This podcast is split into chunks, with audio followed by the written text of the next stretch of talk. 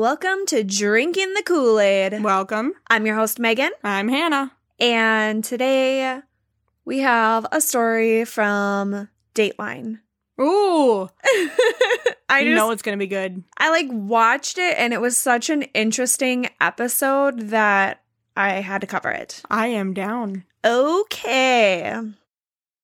Heather Elvis was born June 30th, 1993, and was the middle child. She had an older brother, Chris, and a younger sister, Morgan. Heather's family says she wasn't really girly girl or tomboy. She was somewhere in between and didn't really define herself with any labels. She liked to ride four wheelers, play volleyball, and shoot paintball guns, but then she also liked to put on dresses and get all dolled up. Nice. Yeah. Heather had a passion to create and would draw all the time. She actually decorated the house with all of her drawings or things that she had like written down. Love that. Yeah, it was super cute when I saw it. Love it. The family had a desk with a computer that they shared, and there were post it notes all over. The one right smack dab in the middle was a reminder that she wrote herself Heather is amazing. Oh my god. I know, isn't that so cute? Girl, good for you. One thing that Heather was really good at was cosmetology. And she taught her younger sister a lot of the little tricks, but told her, Cosmetology is mine and you can't have it. Snappy. Yeah. And in like a typical sister response, Morgan got into cosmetology. Of course. After Heather graduated from high school, she got a job at a local bar that was called Tilted Kilt. I love that too, honestly. like so much. I know. she seemed to be a natural hostess and would get people laughing and smiling as soon as they came in the door. During this time, Heather was kind of struggling a little bit with the dating scene and she was going through some pretty difficult breakups. Things were looking up though because she had just landed a new job in, you guessed it, cosmetology. Heyo. On December 17th, 2013, Heather found out she was going to be a makeup artist. She went out on a date with a new guy, and during the date, she learned how to drive stick shift in his truck. Dude. Yeah, she was a great having date, an amazing day, and she was like Yeah. so proud of Uh, herself. To be honest, that's that that's an ideal date. yes. I like it. Well, two days later, there was a knock on the door at Heather's parents' house. The police said, Are you missing a car? And they like peeked in the Uh. driveway and they're like, No, all the cars are here. But thanks for the heart attack. well, they weren't even thinking about Heather's car because she didn't live there anymore. Oh. She was living in an apartment with a friend. They were told that Heather's vehicle, a green Dodge Intrepid, was found at Peachtree Landing, but she wasn't in it. don't love where this is going. Doesn't sound great. Heather's mom, Debbie, tried calling Heather's cell and it just kept ringing and ringing, but no answer. The police took her dad, Terry, over to the landing. He had a spare key for the car and they wanted to take a look around. When they got to the landing, Terry noticed something was strange right away. His daughter's car wasn't parked straight in a parking spot. It was sideways and took up three parking spots. That's the way the assholes park. I don't think she was being an asshole, no, though. I know. I'm just saying that's the way the assholes are. yes, park. yes, but not in her case. No. It was probably like Right. middle of night when she did it. No one there. Terry and the officers put on gloves and began looking through the abandoned car. They found Heather's driver's license, but her keys were not there. The officer suggested that maybe they should look in the trunk. Terry said he was so scared to open it, he held his breath, God, I would be too. but the trunk was empty. Okay. Now, remember, Heather was living with her friend at her apartment, and she had actually, this was with her friend Bree, and Bree had been out of town for several days. But she did hear that her friend was now missing. She called Terry Elvis, and this was when he was with the police looking through the car. He asked Bree, When was the last time you talked to Heather? She said that a day ago, Bree had called her from the apartment around 1:30 a.m. and this was right after her date. Heather told her that the date went amazing. She had so much fun and she was definitely going to see this guy again the next day after he got off work. She didn't really call her friend Bree to chat about the new guy though. She was pretty upset about a call that she had just received. Heather had been seeing an older man for a while named Sidney, and he dumped her a few weeks earlier. Bree said that Heather was hysterically crying when she told her that Sidney called. Bree thought, gosh, we were past this whole thing. And she asked, like, why did you even answer? Heather said that it wasn't a number that was his. She didn't recognize it. And he apologized to her and said he's leaving his wife and he wants to be with her. Mm-hmm. And Bree basically told her, like, girl, don't do anything rash. Just go to bed. What I'm saying. You know, we'll handle this in the morning.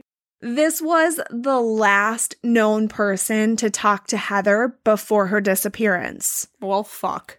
Terry and Debbie still had Heather on their family uh, phone plan, so they were able to contact the company and they sent over the records. After Heather called Bree that night, she made another call. In fact, she called this number several times. Her parents were able to Google the number and discovered that it belonged to Sidney Moorer. Heather's parents were conducting their investigation in the middle of the night, and Terry decided to just give Sidney a call and see if he knew where his daughter was. He explained who he was and why he was calling, and before he could get any further, Sidney began cussing at him and told him he didn't know who Heather was. Well, okay, I'm sure he didn't. Right? Right. Terry and Debbie were just not willing to wait around for the answers. They started plastering flyers everywhere and they went to social media, contacted local news stations. They tried everything. Yes. Meanwhile, the police were beginning to focus in on the new guy that Heather had gone on that date with. He said that he dropped Heather off at her apartment after their date and then he went home. This ended up checking out and he was really cooperative with the police. They decided maybe they should turn their focus back to Sidney. And the roommate, Bree, did have some information about him. Bree says that Heather met Sidney that summer at the Tilted Kilt, and he was actually working as a maintenance guy. The tilted tilted kilt. I just love it so much. I know, it's super cute. Great name. They both really liked each other, but there was a bit of a problem. You know, because Sidney was married. That could be a problem. Right. Other employees from the Tilted Kilt say that the affair was not a secret.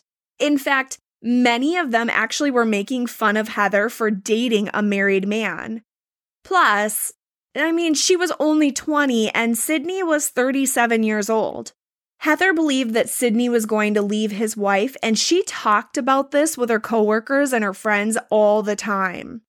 She also told her friends that he was actually in an open marriage, so they didn't have to keep the relationship secret. In October of 2013, Sidney's wife actually found out about the affair, and that's when he broke up with Heather. Guess it wasn't open after all. Yeah, I didn't see that coming. Right. Police talked to Sidney, and he said that he did talk to Heather when she called him that night before her disappearance. They looked at the phone Wait, records. he knows her now? Yeah, now all of a sudden he remembers Got who she was. Okay. So they looked at the phone records and found a mysterious number listed, and it was one that Heather had never called before. The number led to a payphone at a gas station, and there was a security camera pointing right at the phone. The call lasted about four minutes, and then Heather tried to call the number back several times afterwards. If the conversation lasted four minutes and Heather tried to call back several times, it would seem pretty likely that she knew the person on the other end. The security cam footage was pulled and it's really blurry.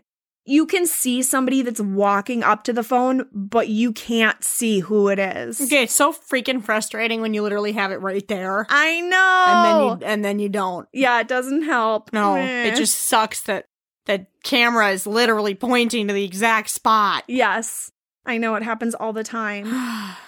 Well, the police decided to call Sidney back and they were like, hey, why did you go to a payphone and call Heather? And it worked. He said, yeah, I did make that phone call. The police began piecing together a timeline from Heather's phone. At 1:35 a.m., Sidney called Heather from the payphone. At 1:44 a.m., Heather called her friend Bree. Between 2:29 and 3:05 a.m., Heather called the payphone back 9 times, but there was no answer. Then Heather called Sidney's cell phone at 3:17 a.m. and they did talk for 4 minutes. Heather's phone was in her car from 3:25 to 3:37 a.m. and it headed to Peachtree Landing. Now, the police needed to figure out who met her at the landing. There was a woman that lived near the landing and she told the police that she had a home security camera. Maybe it captured something that could be useful. On December 18th around 3:30 a.m., you can see a dark pickup truck passing the woman's home. The But police let me guess, you can't see the license plate.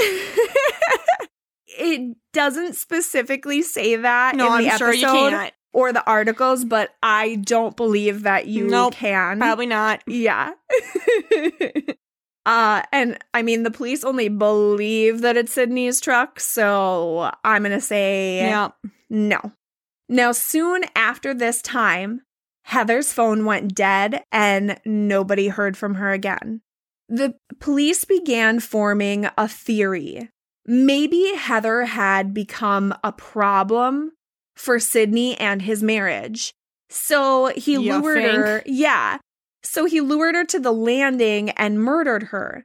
They also believed that Sidney and Heather were not the only ones at the landing that night. What if his wife, Tammy Moorer, was also there? I wondered that. You did? I did.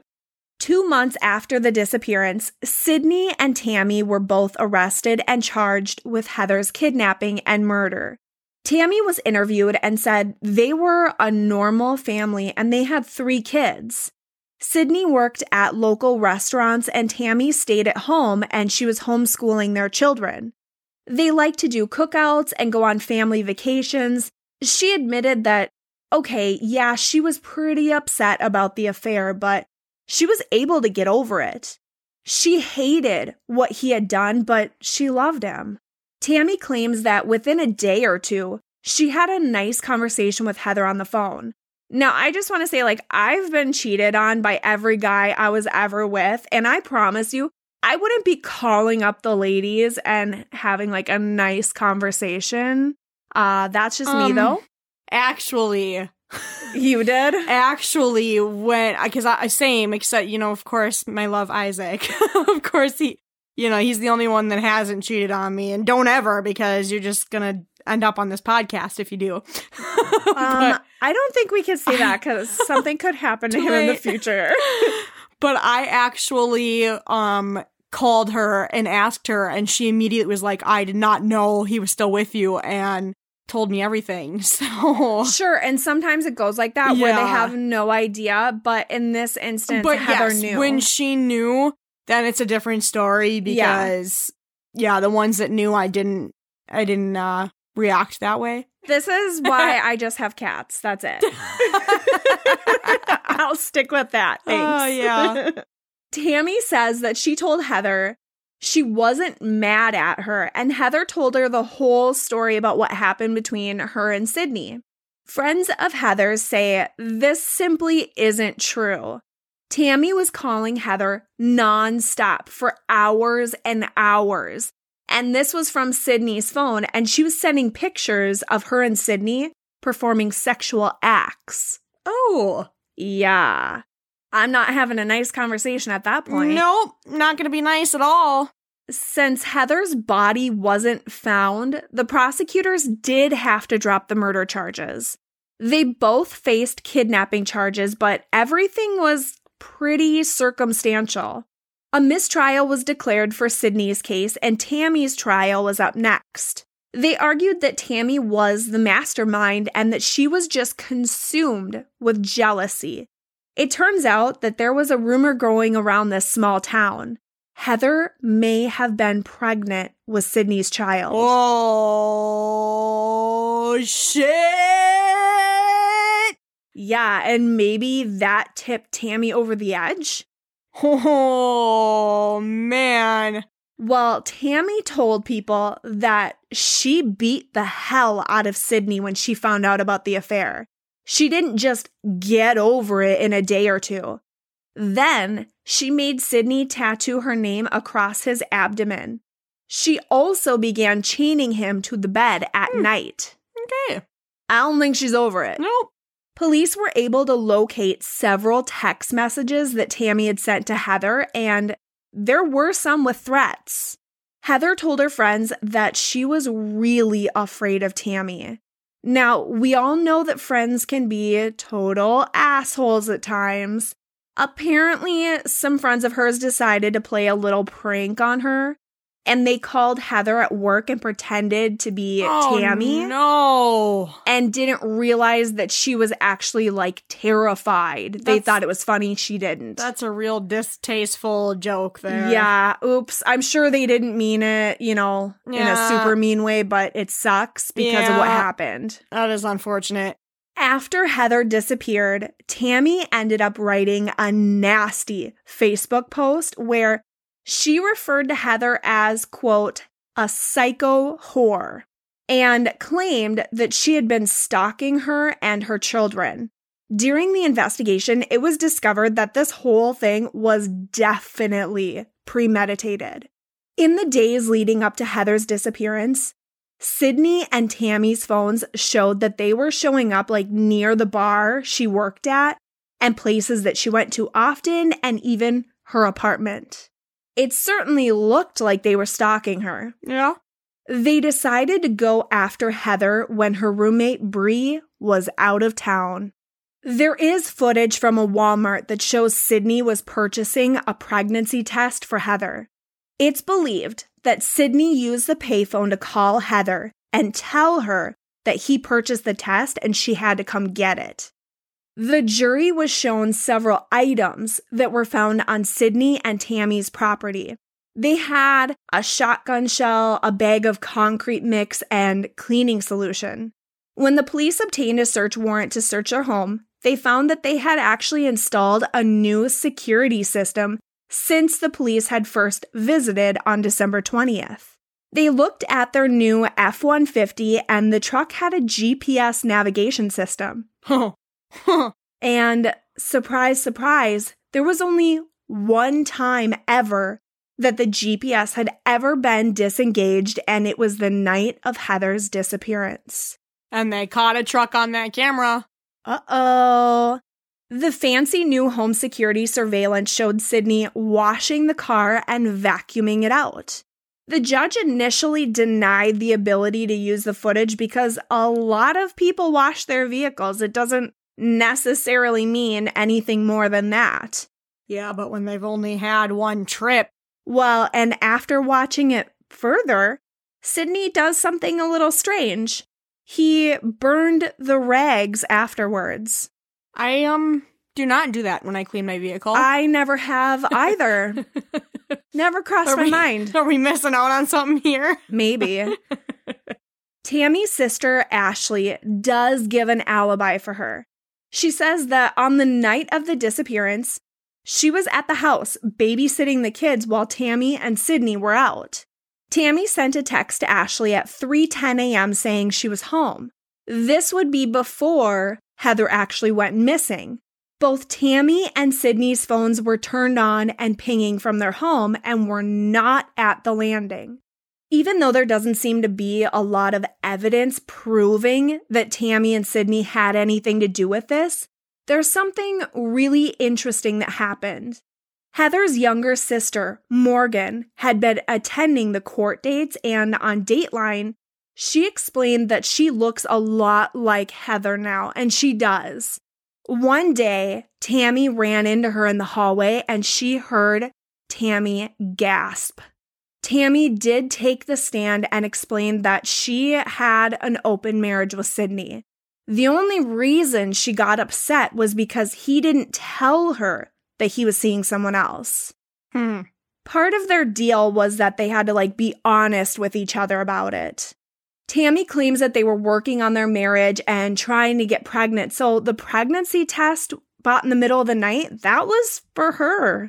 I'm not sure that working on your marriage includes cheating, but you know, to Right? each their own, I guess. Yep. I guess we don't know, huh? She said that Sidney needed the concrete for work and the cleaning supplies, that was for their dirty camper. The shotgun shell was probably just from a turkey hunting or something like that. Tammy was found guilty of kidnapping and conspiracy to kidnap. She was served to 30 years per count to be served concurrently.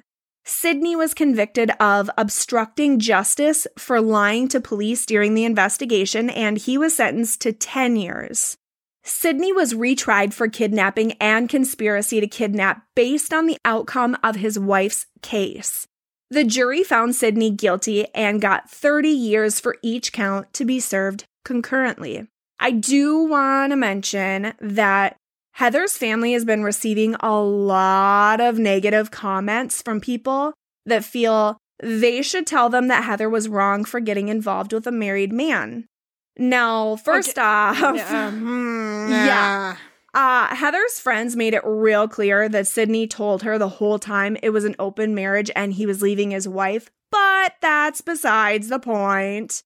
Uh, Heather's missing, and that should be the only thing that we are focusing on here. Yeah, Am I right? No victim blaming. That is absolutely ridiculous. Yeah, and to like go to her family and say that she was in the wrong, No, dude, that's disgusting. don't that is do victim that. blaming, and that is not okay ever. Yeah, not into that. So I wanted to make sure I just tell everybody, Yes. stop that. Yeah, don't do that. If anyone listens. Probably not, but we're gonna try anyway. okay. And then the last thing I want to just leave you with is Heather's family have said that they will never give up on this and they will always continue to search for her. Good for them. Yes. Good and for them. That is the story of Heather Elvis. oh man, I know. I wish that I could find a- her. Yeah, that is an unfortunate story. Yes. I am not sure how I feel. I guess I kind of wish that I could find because I was trying to see if it said that like maybe the concrete was used or if they just found new concrete Right. because if it's used, you know, uh, I don't want to say that like maybe she's in concrete at Peachtree Landing or something. Yeah, I like how you were trying to describe it by like putting your hand up in the air over there. She's Oh, down yeah. in there. you know how I describe I with my hands. I know. so, Yeah, that is um, that's a sad story. yeah. I want to sad. Mhm. Well, thanks for like depressing me for the night. Yeah. It was much appreciated. Okay, well, I've got really interesting stories coming up soon. I mean, they're always really interesting stories. Oh, yes. oh my god. Okay. Yes. Okay. All On right. that note, I guess we're done. yeah, we are. well, before we let you go, make sure to tell us what stories you want us to tell you. uh, follow us on any of your podcast apps, like us on Facebook, Twitter, Instagram, Pinterest. Go to our website, check us out, see what's happening. Give us a five star review if you love us. Tell your friends, tell your cats. Um, bye. Bye.